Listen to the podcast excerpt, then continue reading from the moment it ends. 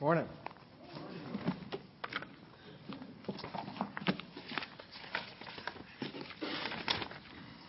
Turn with me to Hebrews chapter 12. Hebrews chapter 12. I'm going to show you some videos this morning. But before we do, we're going to dig into some texts. Text, text. Last Sunday, if you remember, uh, those of you that were in the Here's the Difference class, we talked about aspects of the glory of Christ. Um, glories of Christ. We talked about, and, and as I was studying that lesson, I, I came across the subject. It really struck me the idea of why are we here? Why are we here? Why are you here on earth? God put you here. You know, it says that He chose the boundaries of our habitation and our times the day of our birth, even the day that our last day on earth, that's already marked down in his book. And that's an appointment we won't miss. But the boundaries of our habitation, that we should all know one another, that we should live in California if you live here. That's part of the boundaries of your habitation. He determined that. He determined that. Um, so he placed me here on earth. He placed you on earth. And it's a good question to ask well, what's my purpose in being here? And a lot of people are questioning, a lot of people question that purpose. What's my purpose in life? You know, and there's a lot of things that perhaps I might not agree with, but if we go to the, law, the, the Westminster Larger Catechism, the question is posed What is the chief and highest end of man? That's another way of asking that question. The chief and highest end of man. And they answer the question. I think they do a good job.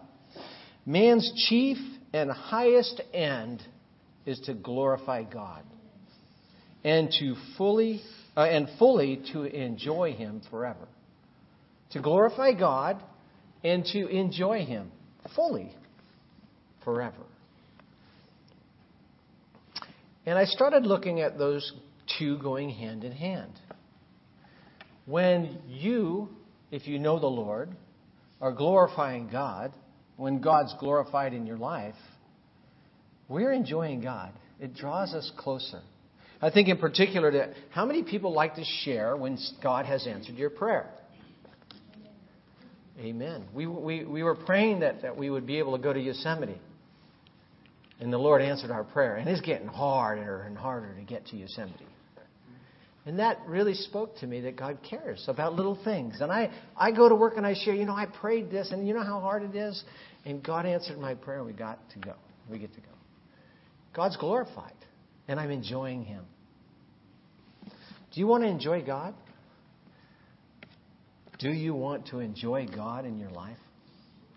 Then we need to consider glorifying Him in our lives. And that's what I want to talk about. How do we glorify God? So I'm going to talk, first of all, to those that perhaps may not know Him as their Savior, as their Lord and Savior, the Lord Jesus Christ. How do you glorify God? And then I want to talk to those of us that do have a personal relationship with the Lord Jesus Christ. We're part of the family of God, and it's going to be hopefully applicable not only to you, but to those around you. And I hope by the end of this message you'll see what I mean. If I do my job right, you will. Okay, so how do we glorify God and enjoy Him? First of all, for anybody out there in the world, they must first believe that He is. There are people out there, I don't believe in God. As ridiculous as that sounds, with all the evidence around us, there are people that believe that. Well, they aren't glorifying God because His existence is evident in creation. It says, without faith, it's impossible to please Him, for he who comes to God must what? Believe that He is. And that He's a rewarder to those who seek Him glorify God means to, one, believe that He is. And He's worth seeking out. So there's a lot of people out there that aren't seeking God. They're not glorifying God. How are they going to enjoy God? They're not going to. And I, I didn't enjoy God until I started seeking Him, or actually, He was seeking me. So we need to believe that He is. That glorifies God. So if you don't know the Lord Jesus Christ, believing that He is, I believe that you believe that He is, or you wouldn't be here. Believe that He's right. believe that, he right, that He's right. God is right. Though all men be wrong, God is right. Whatever He says, it's right.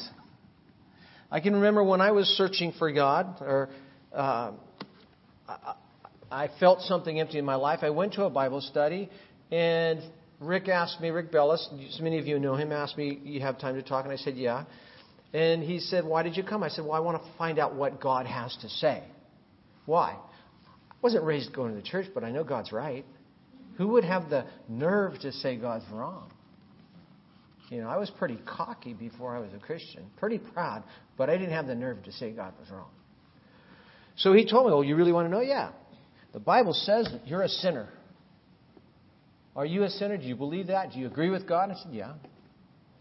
The Bible says, God says that you deserve to go to hell. Do you believe that? Yeah. And he just looked at me in disbelief, like nobody agrees that easily. But you know what? If God says it, it must be right. If it's in His Word, must be right. Doesn't matter what I feel about it. Doesn't matter if I like the news. I, I, I'm not going to bury my sin and live in denial. He's right.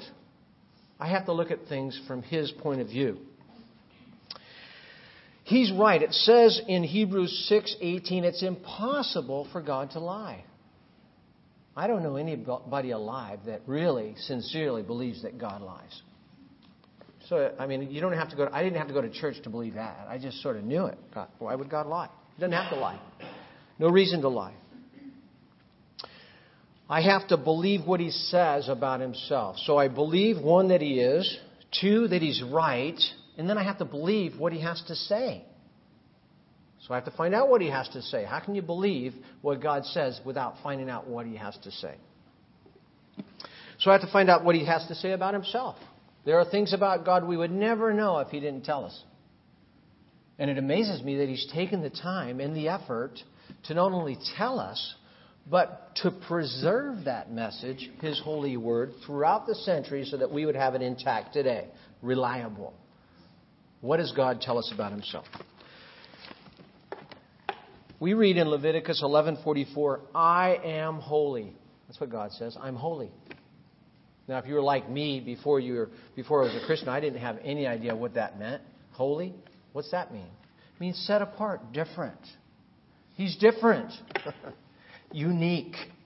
All our education, all our learning is based on a series of steps. We learn, we start with basic building blocks, and then we start building those blocks.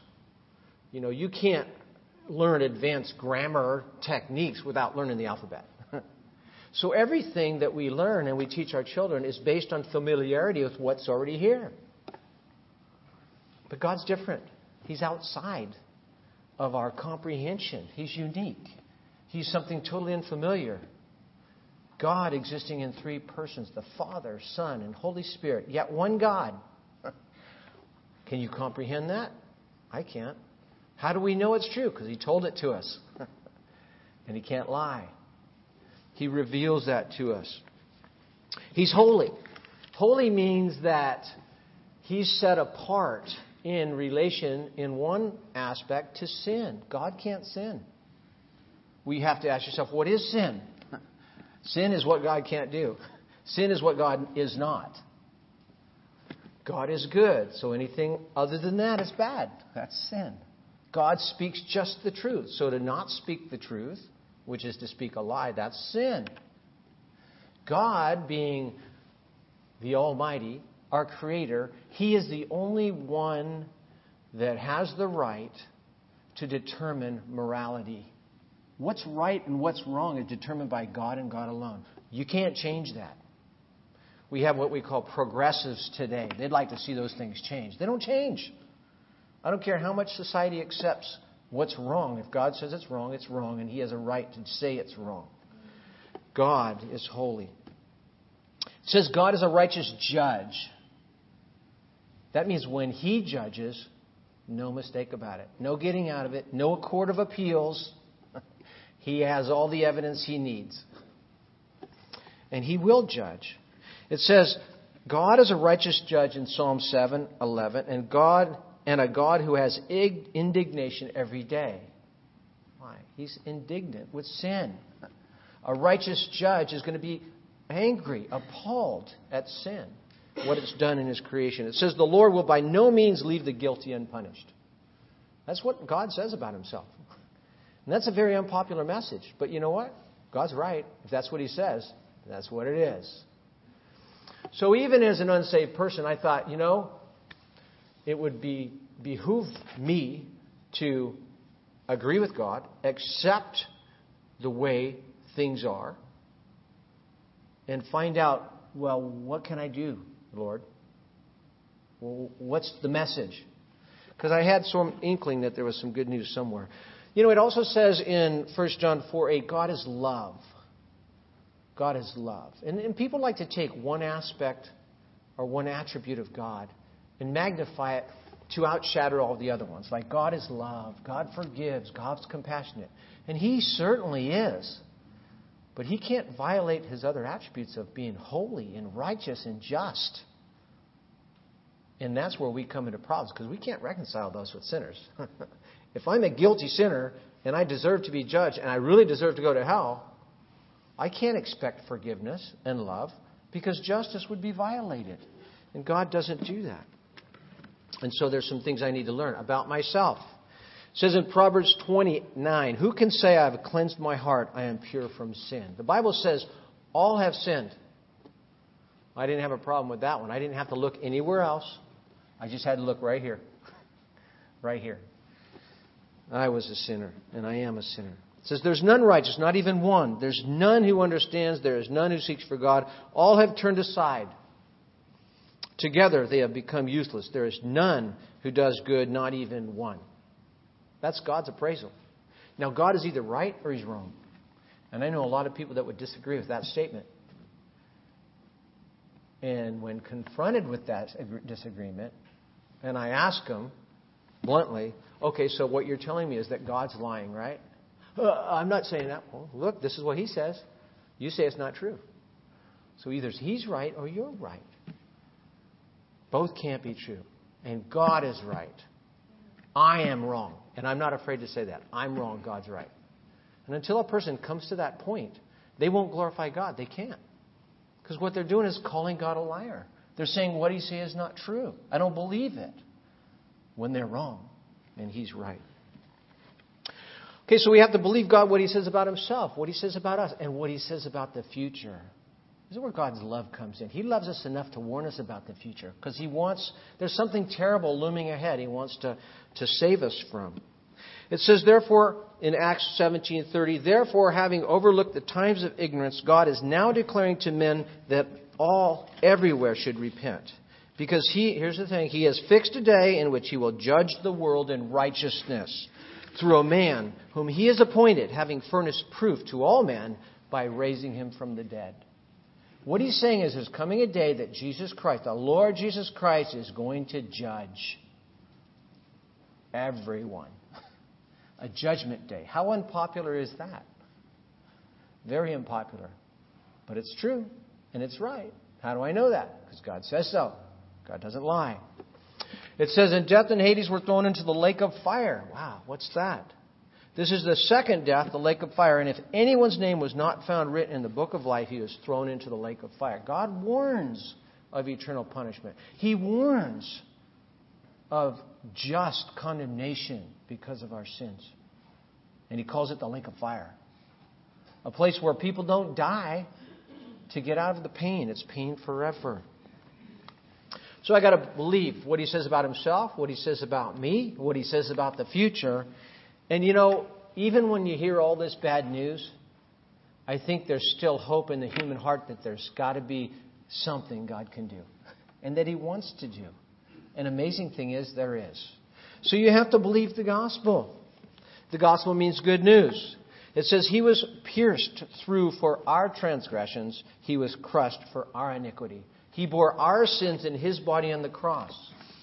God's justice needed to be satisfied and it would be satisfied, and it was all, we were on the receiving end of that justice. But Jesus stepped into our place, took on our sins, and God punished him in our place so that his justice could be satisfied. so he could forgive in a just, righteous, and holy way. And that's what he did. And that's the good news. The chastening for our well being fell upon him, and by his scourging we are healed. Says, For God so loved the world that he gave his only begotten Son, that whoever believes in him should not perish, but have eternal life. That's where God's love and justice meet on the cross at Calvary. Those are things we need to believe if we're going to glorify God. And a person can never enjoy God in a true sense of the word until he glorifies God by believing God. By standing up and saying, I'm a sinner. I agree with God. I deserve to go to hell. I agree with God. That glorifies him. And somebody might ask, well, what hope do you have to go to heaven? Are you going to heaven? Yes, I'm going to heaven. Well, why should you go? Nothing because of what I've done, all because of what Jesus has done. All my hope is pinned on what Jesus Christ, the Lord Jesus Christ, did on the cross of Calvary. And as a free gift, I have eternal life. That's why I'm going to heaven. He gets all the glory. I get none of the glory. That glorifies God because that's the only ground by which a person can get to heaven. And most of you in here know that and have come to believe that. And you have a personal relationship with the Lord Jesus Christ. You have what's called the right to be called the children of God. It says, He came to His own, and His own, and those who were His own did not receive Him. But as many as received Him, to them He gave the right to become children of God, even to those who believe in His name. Those who were born not of blood, nor the will of the flesh, nor of the will of men, but of God. Born of God into the family of God. A person that agrees with God that agrees about who God is, about who we are, about what He's done for us, the gospel. It's just unbelieving. It's a free gift. God says, now that you've come around to my way of seeing things, let me tell you what I've done for you. I've made salvation a free gift, and all you have to do is take it out of my hand. You don't have to crawl up 500 stairs on your knees bleeding. You don't have to carry a cross. You don't have to be crucified. You don't have to do penance. You don't have to do good works. Just believe and receive. Free gift. Could there be better news? But the good news is, it's not just, oh, now I'm not going to hell. It's now I'm a part of the family of God. And if you know the Lord Jesus Christ in that way, we're all part of the family of God. And, you know, you all know how much I love my family, and especially the newest addition to my family, Buster, right? I would do anything for him. I'd give my life for him. Only because I know I'm going to heaven right now, but, but I, I would. I think I would. Because I love him. Do you think God loves you less if you know the Lord Jesus Christ? That's how much he loves us. And sometimes we forget that. He loves us. That's an almighty power in protecting us. And He's promised and made it a goal to carry us through to the end. What kind of security do we have? All the security. Part of the family of God. You know, Buster will always be my grandson. Always. Andy will always be my son. Heidi will always be my daughter. Now, should the Lord take Heidi home and to be with him in heaven, she'll still be my daughter. She just won't be here with me. I'll go see her later. okay? Family relationships don't dissolve. How much more so the Lord, uh, part, being part of the family of God. So, glorifying God, if you don't know the Lord Jesus Christ, is agreeing with Him, believing Him, receiving Him, and becoming part of the family of God. Guess what? Then you're going to really start enjoying God. Before that, it's a fearful thing falling into the hands of an angry God because of sin. People that don't believe in God, they're afraid. I don't care what they show on the outside. When it comes down to it, they're afraid, and they have good reason. Good reason. But what about those of us that have been left here after coming to know the Lord Jesus Christ? I thought that right off the bat. Oh, good, I can go to heaven now. You know. So, so why are we here? If you know the Lord Jesus Christ, if you're part of the family of God, why are you here? I used to think that the, the main, if not only reason, was that I might tell people about how to come to know the Lord that I might share the good news with others. And if I was taken home to heaven, well, then who would share with others. And if the person that led me to the Lord had been taken home to heaven as soon as he accepted the Lord, then who would share with me? And that made perfect sense to me. But you know, as you grow in the Christian life, as you get to know God, I, I learn with time that there's more to it than that. There's more to it than that. Why are we here? One reason is certainly we want to share that with others, that others would have the opportunity to enter into the family of God and know, glorify Him, and enjoy Him. But we're here to glorify Him and to get to know Him in a better way, in a deeper way, to enjoy Him. And the effect of that in our lives should be more than telling people about what the Lord's like. It should be showing people what the Lord's like with our lives. People that know and trust God, they can do some fantastic things if they believe His Word. And if they show it in their life, people say, oh, wow, that's what it is to know God. Wow. I've heard about it, but I've never seen it. I've never seen it in somebody's life. So the Lord has left us here to tell people about Him and to show people what it is to have a relationship with Him. That, that is what glorifies Him. And as we glorify Him, we enjoy Him. We get to know Him in a deeper way. And there's nothing more than, that speaks to me about that than what life is all about, and the Bible places it in the, in the scene of a race. Life is a race, isn't it? Life has a start, starting, it has a course, and it has a finish line. We've all started. And if you know the Lord Jesus Christ, you're on that course. If you don't know the Lord Jesus Christ, you're on that course, except for you haven't entered into the course I'm talking about, the spiritual race. And we want to think about that. Has a start, has a course, has a finish line. How's your race going? How did it start? Now I'm talking about life, spiritual life. It starts by faith, believing God about the things we talked about. Coming into the family of God. That's what the Word of God says. If I trust the Lord Jesus Christ, I have the right to be called a child of God. It says in 2 Corinthians, or 1 Corinthians 5.17, I think it's 1 Corinthians, that whoever's in Christ is a new creature. Old things are passed away, new things have come. There should be a marked change in a person's life that's evident of that new life. It's entered into by faith. It's directed by faith. We walk by faith and not by sight. We take God's word, we believe Him because He can't lie, and there's a lot of promises in here. and we trust those promises because God can't lie. Now, if I have a promise and I'm not acting on it, am I really glorifying God?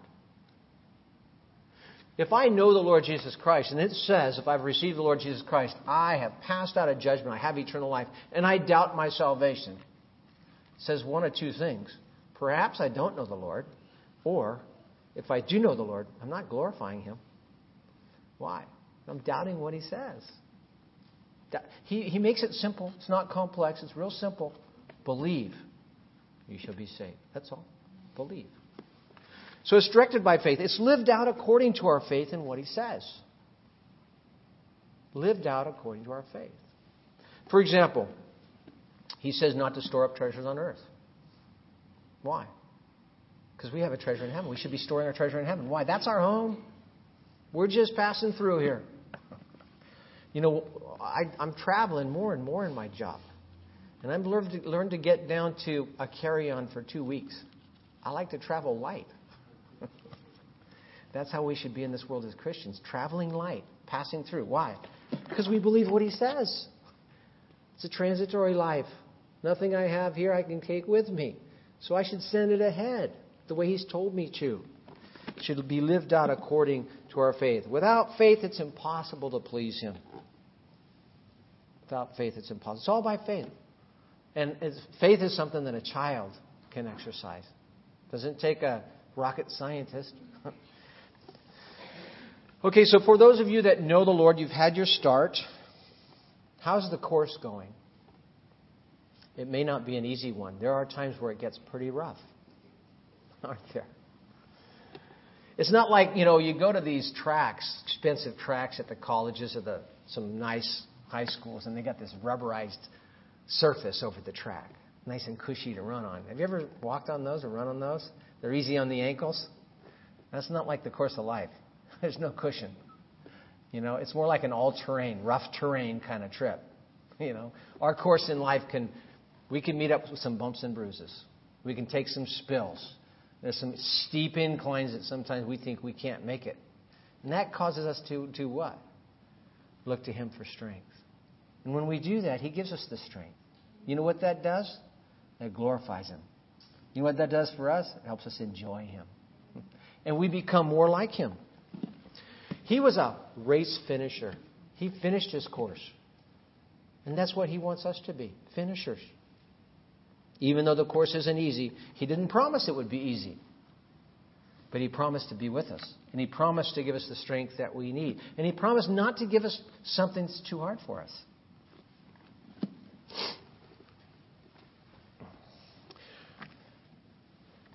At different times in our life, we can go through difficulties. And your difficulties might be totally different than mine. That doesn't mean they're no less hard, no more easy. They're just different. Something that you pass through, a portion of the road, might not be so hard for me. In some areas that I might be struggling, you might just fly past me. Because we're all different. But we're still all in the race. What's the goal? What's the goal? Is it the win? Is the goal to win?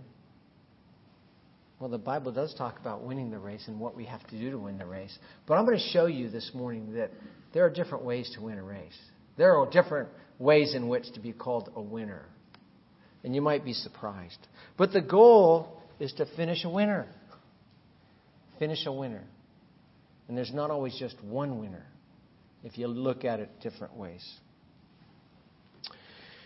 Hebrews, where we, we pointed you to at the beginning, Hebrews 12, 1 through 2, it says, Therefore, since we have so great a cloud of witnesses surrounding us, who are these clouds of witnesses?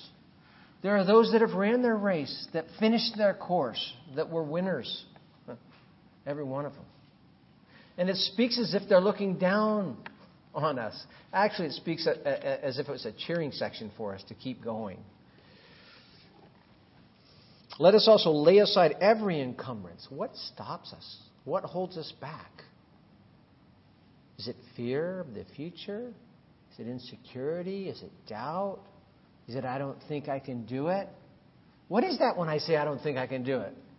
if I'm thinking in right, right mind spiritually, what I'm really saying is I don't think the Lord can do it through me. That's not very flattering to the Lord, is it? That's not glorifying Him. We read, I can do all things through Christ who strengthens me. All things. Question is, do we believe it? It's a life of faith.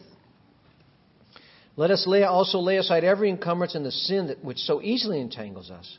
And let us run with endurance the race that is set before us. It's an endurance race. endurance race. You know, when I was swimming, I used to, uh, I was a diver, I liked to dive. It wasn't as much work. when it came to swimming, I like the 50 yard sprint. but, you know, the 400 yard, you know, the, the long swims, they were a lot of work. Cross country, that's a lot of work. That's what life's like, though. For most people, it's a long distance affair. Run with endurance. The race that is set before us, fixing our eyes on Jesus. There's the key. Fix your eyes on Jesus. He'll give you a new strength as the day requires. And sometimes when you think you can't go any farther, you fix your eyes on Him, and He'll pull you through. He, for the joy set before Him, endured the cross. Look at what He did. There's no one that can claim that Jesus can't understand what you've gone through or what you're going through. Nobody had it more difficult than the Lord Jesus Christ. But He endured the cross, He finished His course, despised the shame, and sat down at the right hand of God. That's our time of rest when we finish the course. And it's not going to be until we're in His presence. I, am not, you know, we talk about at work, it's funny because our retirement's sort of evaporating the way the finance is going and pensions. And, you know, I tell them, you know what, I'm not going to retire until I get to heaven. That's going to be real retirement. Because until that point, it's going to evaporate or has the, the, the danger of evaporating. I don't care. Because the Lord's promised to take care of me. And He's promised to take care of you. Right? Okay, so three different ways to be a winner. When I was when I was a new Christian, you know, oh man, I, this was all I did. I, I wasn't raised going to church, but when I heard the gospel, I knew it was the truth, and I was all in. I was all in. And I had some people tell me, you know what?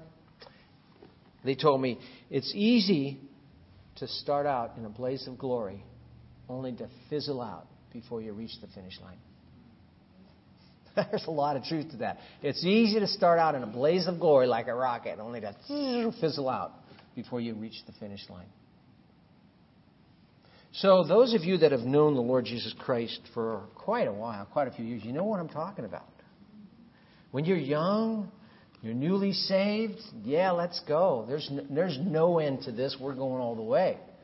But 10, 15, 20 years down the road, where are you at? You know, it's easy to get tired of running, to get discouraged, get your eyes off the Lord. And it's like Peter when he got out of the boat. Lord, if it's you out there on the water, call me out to you. And he gets out of the boat. Okay, Peter, come on out here. He's walking on water. Things are great. And all of a sudden, he gets his eyes off the Lord. And he's looking at the wind and the waves. And he's going, and he starts sinking. Help, Lord, help me. he got his eyes off the Lord. How did he finish that one? The Lord had to reach down and save him. So we're going to show a video, and the video's talked about one of the most courageous things a person can do in a run, in this person's opinion. Um, we'll talk about it after we watch it. And you'll excuse me if the resolution isn't that good, but I did what I could to get it off the internet. It wasn't that great, but let's watch it. halfway stage from a truly international field when he kicked in two laps, 800 metres in 2 minutes 10 seconds. But gradually they're getting to him. It's been a long lonely trek for him. And chasing him now Shahanga, the Commonwealth Games 10,000 metre champion from Tanzania, and the world cross country champion from Ethiopia, uh, Debele. But Jones has run a really gallant race. Only he can hang on now. He's got the crowd with him entirely. He's done all the running, but they are closing. And of course, he's got very little finishing speed. So there's the battle. 400 metres left. Can he as Shahanga starts to move? Oh, raw courage here from Steve Jones. This crowd who love their distance runners. He's doing a Brendan Foster is doing a David Bedford. Shahanga's getting after him. But the crowd have loved the way he's taken it off. And he really tried to get away.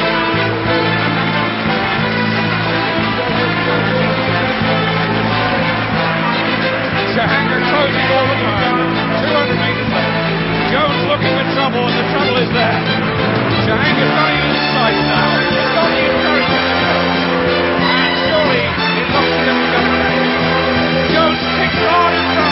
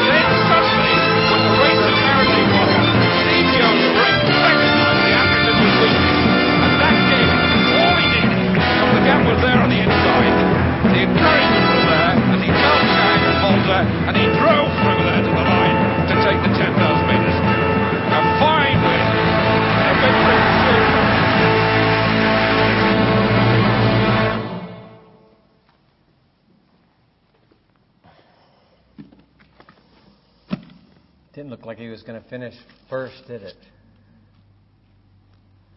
He didn't give up.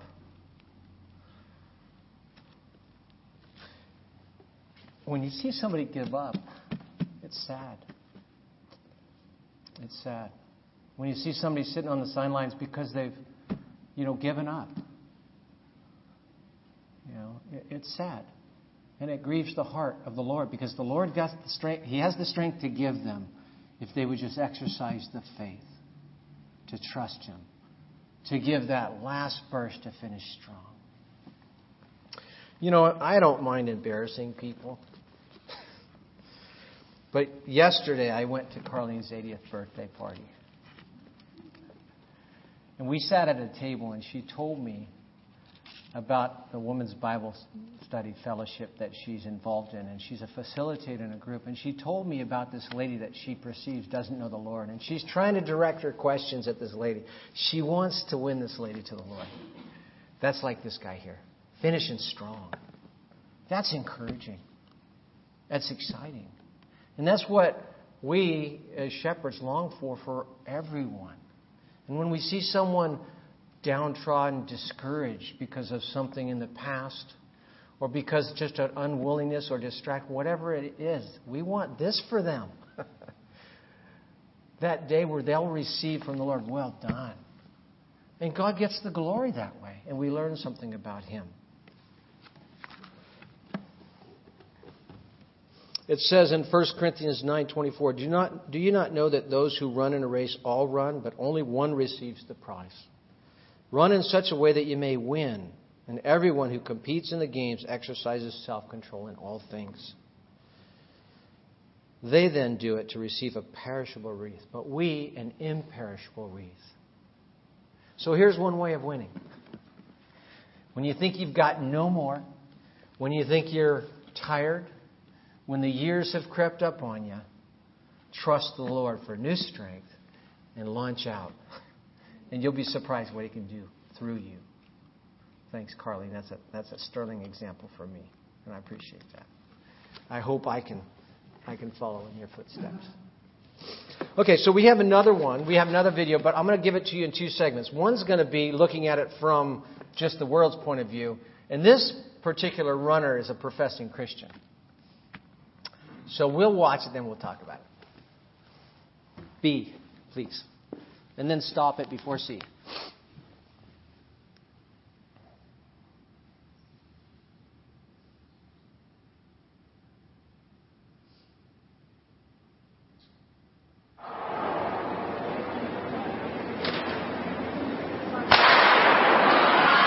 600 meter underway. Heather Dorniden, Minnesota, finished second this event a year ago. She was in lane four. And Dorniden is probably going to be your favorite. She actually won the NCAA championships in 2006 in the 800, but she only won one Big Ten championships in the two years. Three laps in this event, 600 meters, three times around the 200 meter track here at the field house. What a bold move by Fawn. She's looking very confident, and the Penn State runner is just running amazing today. She did win her heat in the 400, but ended up taking fourth overall. That's Fawn Dorr moving into the lead, a sophomore from Penn State. Dorniden running second. Dorniden last year scored 23 points for the Golden Gophers in their Big Ten championship, so they're really relying on getting a lot of points from her this weekend, and she's just coming by Fawn Dorr now in the home stretch, heading into the bell lap. Oh, down. Dorniden falling down, gets up quickly, but that's going to cost her. Lucky she wasn't injured. Her teammate just went to the front though, so they may be able to recover from that. And Dorniden is flying down the backstretch. She is catching up. She is going to catch Fawn Dorr, and she may catch the leader. Wow. Wow. She's got five. This is a gutsy effort by Dorniden. Can she pull it off? She's moving to third. Dorniden coming down the stretch from the outside. Dorniden coming out strong. Dorniden all the way. Dorniden. Wow, unbelievable. That is amazing. To, to fall in a 600, I mean, this is basically a sprint. I mean, this is an extended 400 basically. To, to fall with 200 meters to go and get up and win, that is unbelievable. Unbelievable. That's one of the most exciting wow. I've seen. Here's the fall. Oh, she tripped on Fawn's shoe. It looked like Fawn just clipped her heel and she went down just before the bell lap. Fawn Dorr had the high hurdler to avoid a collision. And she is powering down this home stretch, just doing everything she can to win this heat.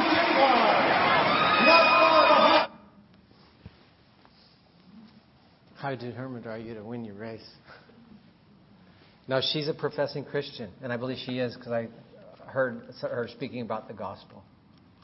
So let's now look at it from what may be her point of view and what should be ours. See.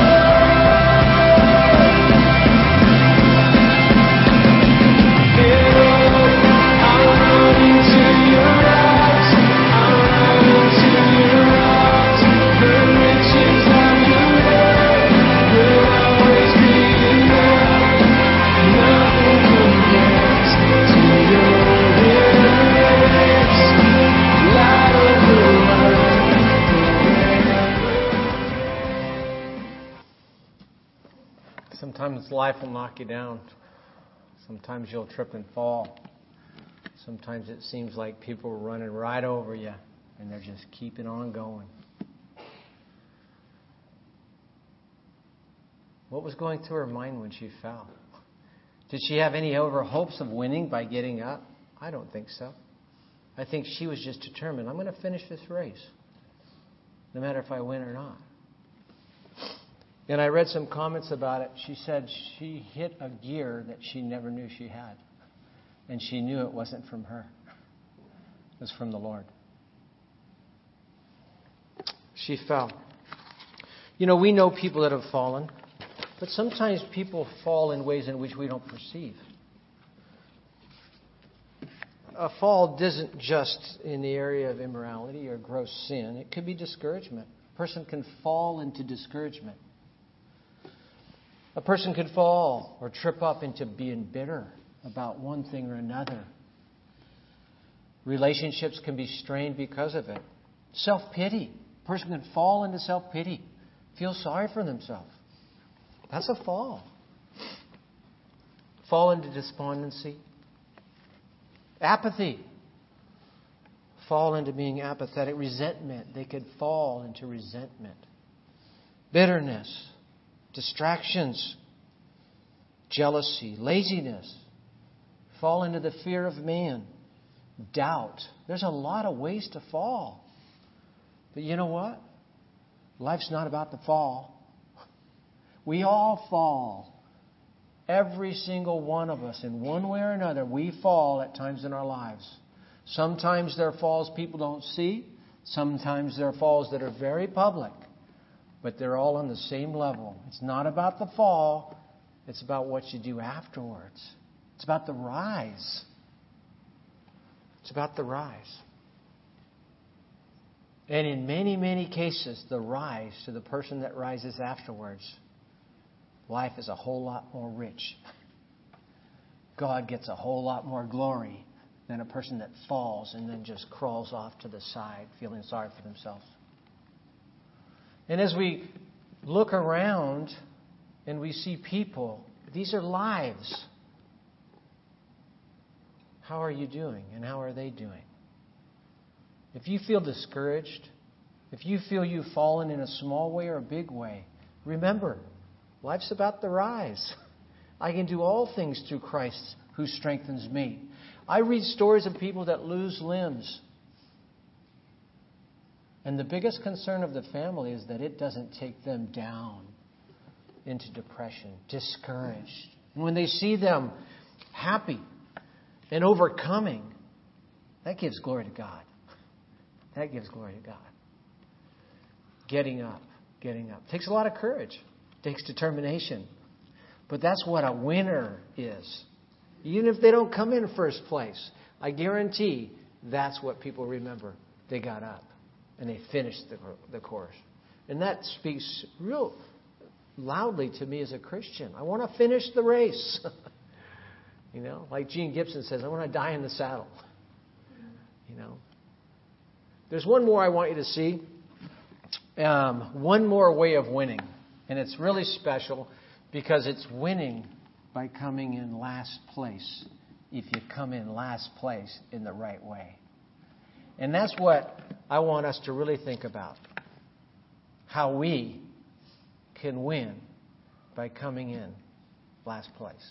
Let's watch the last one.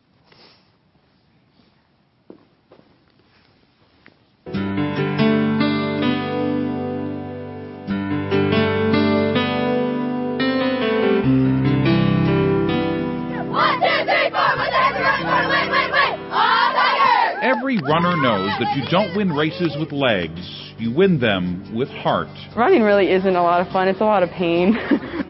on this day, dozens of runners have descended on St. Paris, Ohio to the Graham Invitational Cross Country Meet. Track and cross country are sports that some take for granted, but here in Champaign County, they take notice. Back in the 70s, starting in 76, we had the boys had four consecutive state titles. So it just became a big sport in our community. Ann Vogel is the head women's track and cross country coach at West Liberty Salem High School, the top ranked team in the area. They also have the top ranked runner. 18 year old Megan Vogel has been running for as long as she can remember. Well, my mom's been coaching for 20 years, and I went to my first cross country meet when I was four weeks old. At the Graham Invitational, she not only started in front, she finished that way, covering the 3.1 mile course in a personal best time of 1846. 1846. But winning is nothing new for Megan Vogel. Jesse Owens Stadium on the campus of The Ohio State University was the site of the 2012 Ohio High School State Track Championships. Though just a junior, Vogel was one of the top seeds in the 1600 meters. My junior year, that's kind of when things started cooking for me. Megan was in third place going into the last lap. Out of the three girls she was running with, those three, she looked the most relaxed and most ready to make her move when she needed to. And then with 300 meters to go on the last lap, I just kind of kicked it in.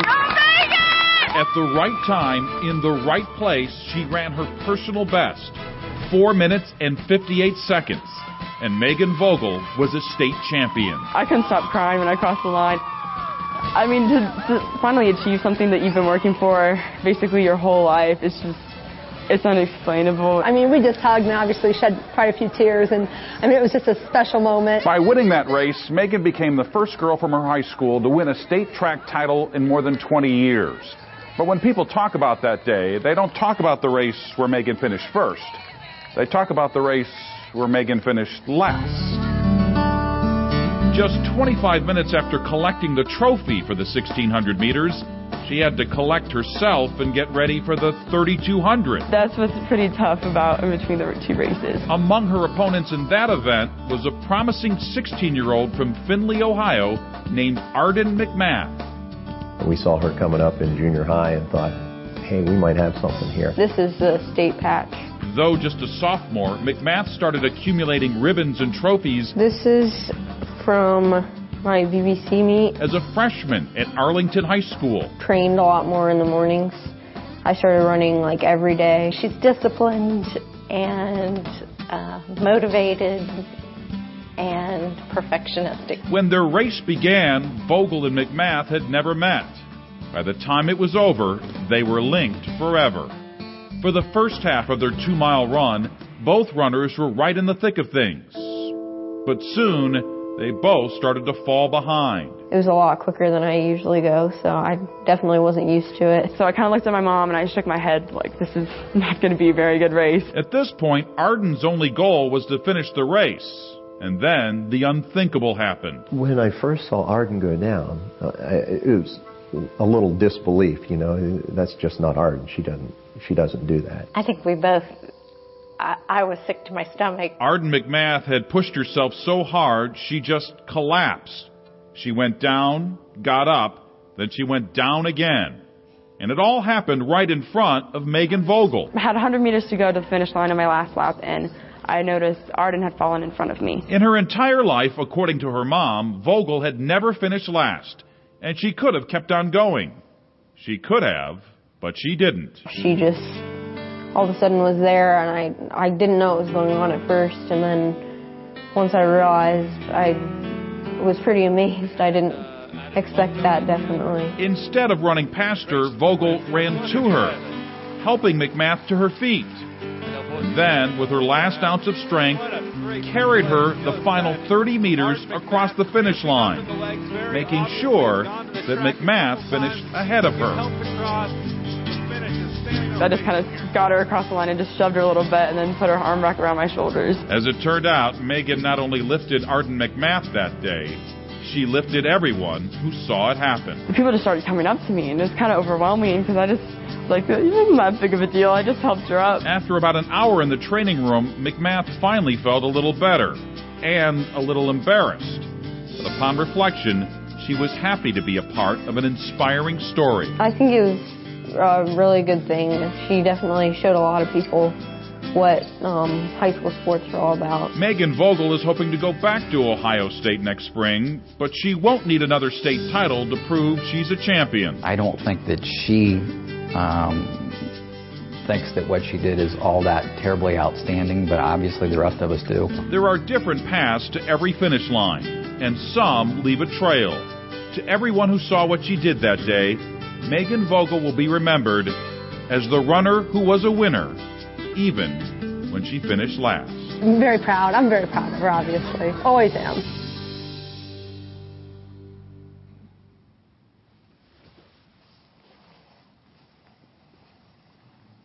That's the kind of love God wants His children to have for one another.